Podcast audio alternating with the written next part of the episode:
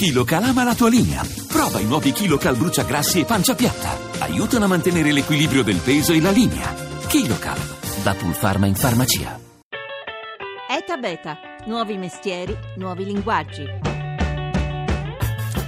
Cosa hanno in comune le serie sul web, i tutorial di YouTube, i filmati divertenti che si condividono sui social network e i videogiochi della realtà virtuale?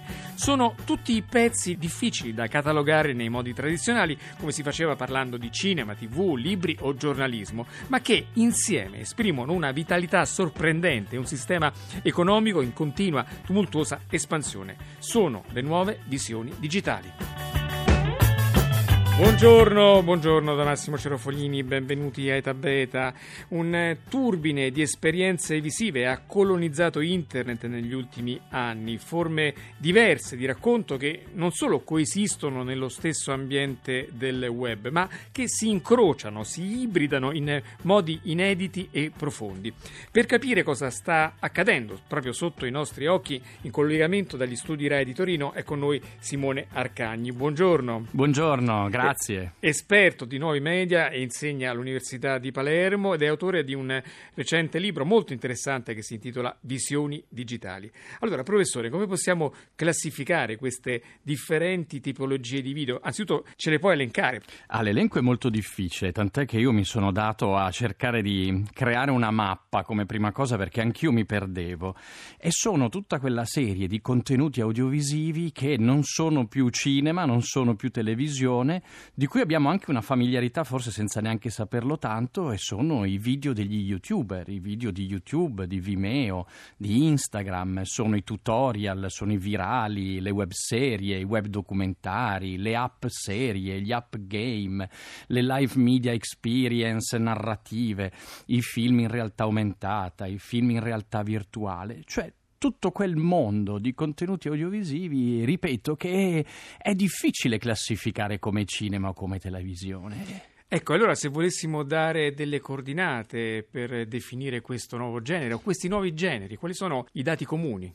Beh, intanto che sono tutti contenuti nativi digitali, cioè nascono proprio nel, nella nostra società tecnologica, in quella che viene chiamata l'infosfera digitale. Sono quindi prodotti legati ai computer, al software, sono legati alla rete, alle connessioni, alle connessioni mobile, quindi sono quasi sempre interattivi in forma forma più o meno vasta, più o meno grande, sono immersivi. Immersivi nel senso che richiedono all'utente di entrare dentro. Non è più lo spettatore televisivo o cinematografico che sta davanti al film e in qualche modo ci entra con la fantasia, ma è sempre collocato davanti. Qui chiedono di fare delle cose, chiedono di iscriversi anche banalmente o di giocare, di muovere il mouse, di condividere con un clic, di mettere un mi piace, di ritwittare, addirittura di remixare fare, di manipolare. Quindi, di interagire, di commentare, di indirizzare la storia. No? C'è una partecipazione da parte dell'utente che è fortissima e che nei media precedenti in, in qualche modo non c'erano. E quindi, tra l'altro, chiedono all'utente di giocare su media diversi, su device diversi, chiedono di vedere, guardare, commentare magari su una smart television o, o su uno smartphone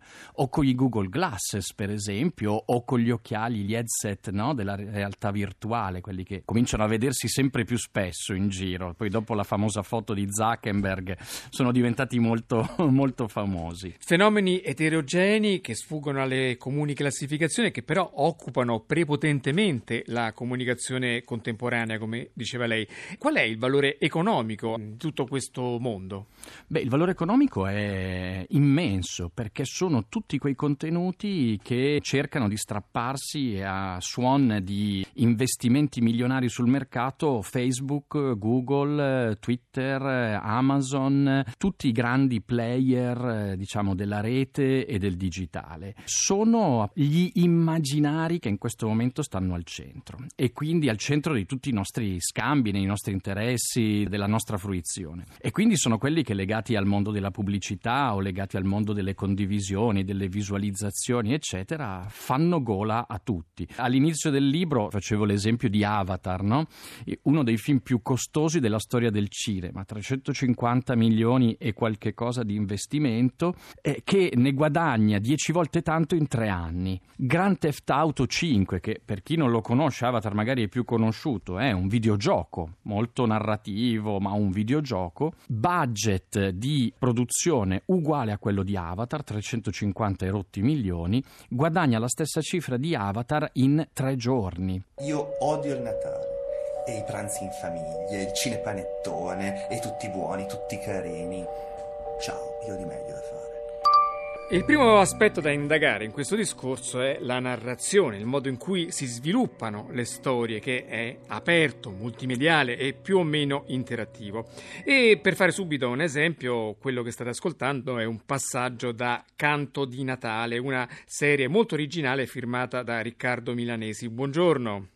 Buongiorno, buongiorno, grazie per l'invito. Regista e ideatore della prima web serie su Facebook e di tante altre web series sempre molto innovative. Allora io partirei proprio dall'ultima, Canto di Natale. Cos'ha di particolare che esplicita il discorso che stiamo facendo oggi? Beh, Canto di Natale eh, noi l'abbiamo definito una smart series, non, non, una web series, ma una smart series, proprio perché la storia si svolge interamente su uno smartphone. È stata proprio creata e sviluppata per essere vista su smartphone e tablet. La vicenda, eh, Canto di Natale di Dickens, rivista però ai giorni nostri, cioè Scrooge è un ragazzo di 20 anni che odia il Natale, insomma che a lui non piacciono festeggiare queste cose con, con, in famiglia, con gli amici, non, si ritira nella sua cameretta tutti i Natali e non lo festeggia, quindi proprio classica. Però è stata raccontata attraverso tre episodi da vedere tutti sullo smartphone, in verticale a tutto schermo, perché quello che noi vediamo, quello che lo spettatore, è proprio in tempo reale sullo smartphone del protagonista. Faccio un esempio, il Natale del fantasma passato si manifesta attraverso WhatsApp e gli scrive sono Natale del fantasma passato e lui appunto gli, gli, risponde e vediamo tutta la comunicazione su WhatsApp. Il fantasma del Natale futuro arriva su Facebook e gli fa vedere come sarà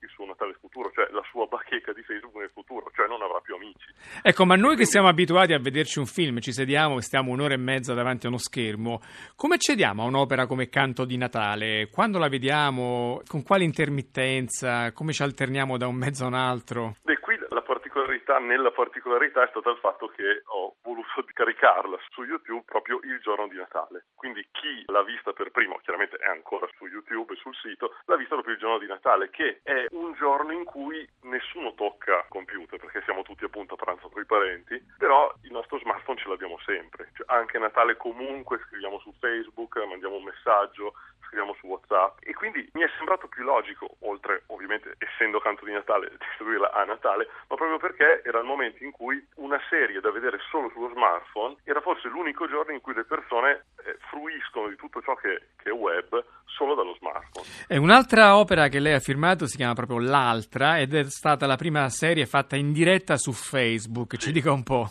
Anche questa nel periodo di Natale, sono un po' abbonato. Un web panettone possiamo dire. Sì, sì, infatti, un, Vanzina 2.0, no? però è appunto scritto diretto appunto questa serie, l'altra, che vedeva protagonista una ragazza di quinta liceo, Martina, che rimaneva chiusa inspiegabilmente nella biblioteca della sua scuola per una settimana, proprio durante le vacanze di Natale, e però poteva comunicare quindi col mondo esterno solo tramite il suo profilo Facebook, quindi postando video, scrivendo eh, status, post, commenti e parlava con quelli che erano di fatto gli spettatori di questa serie, ma poi sono diventati attori perché hanno partecipato tutto tramite Facebook.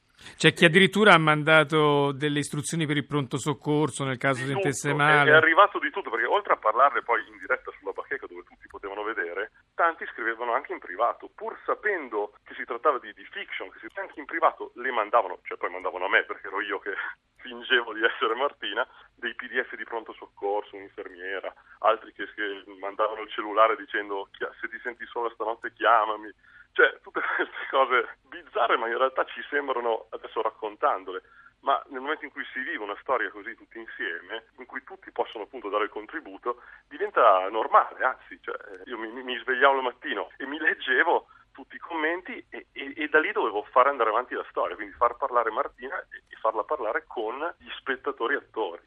Bene, grazie a Riccardo Milanese, regista, sceneggiatore e editore di tante serie su Facebook e altri strumenti tecnologici. Grazie.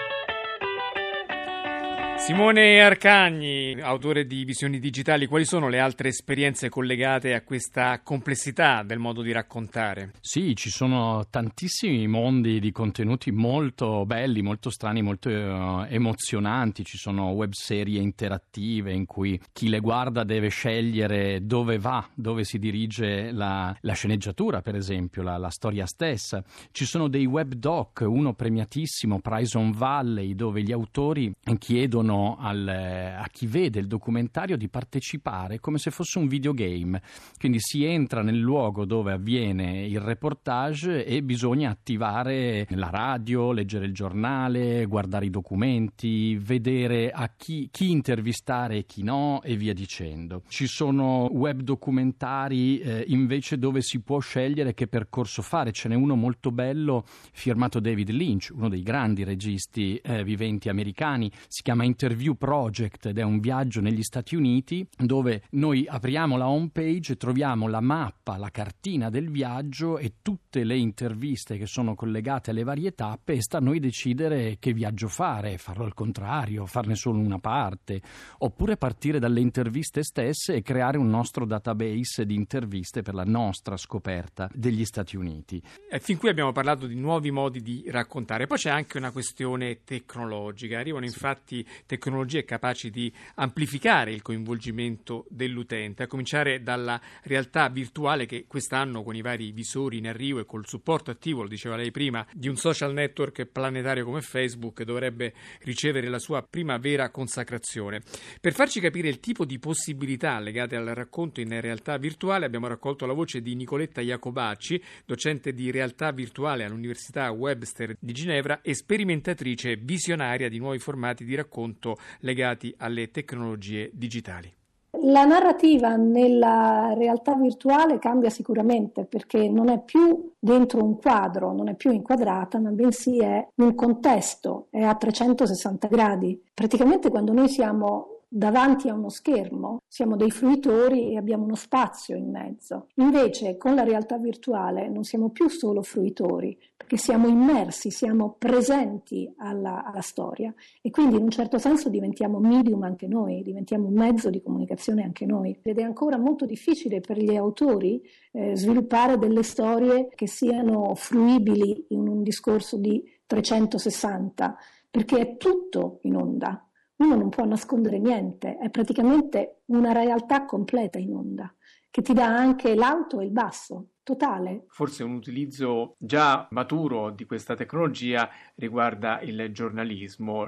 Sicuramente ci sono già dei progetti molto validi. il New York Times anche, addirittura ha inviato i Google Cardboard, che sono i visori più economici che ci sono oggi sul mercato, a tutti che ricevono il New York Times a casa, proprio per poter ingrandire, allargare, estendere la loro esperienza dell'articolo sul giornale in un documentario. Che cosa vuol dire un documentario in realtà virtuale? Che tu praticamente non sei più solamente fruitore, ma bensì lo vivi da dentro, perché puoi con eh, i tuoi movimenti di testa girare e guardare dove vuoi. Il problema lì qual è? Il primo problema è dove mettere le, le apparecchiature, perché è tutto in onda, quindi non le puoi. Secondo problema che ruolo ha il giornalista nella realtà virtuale, perché se tu sei già presente alla storia, all'evento, il giornalista può solo raccontare più di quello che vedi. E poi la terza grande sfida è sperimentare la realtà virtuale per la prima volta. È una sensazione piacevole, ma può essere anche abbastanza disturbante perché vediamo un contesto a 360 gradi, quindi siamo inseriti in una situazione, però non vediamo le nostre mani e i nostri piedi, quindi il cervello non capisce che cosa succede. E quindi è ancora abbastanza complicato creare della narrativa, perché siamo ancora in fase di sperimentazione.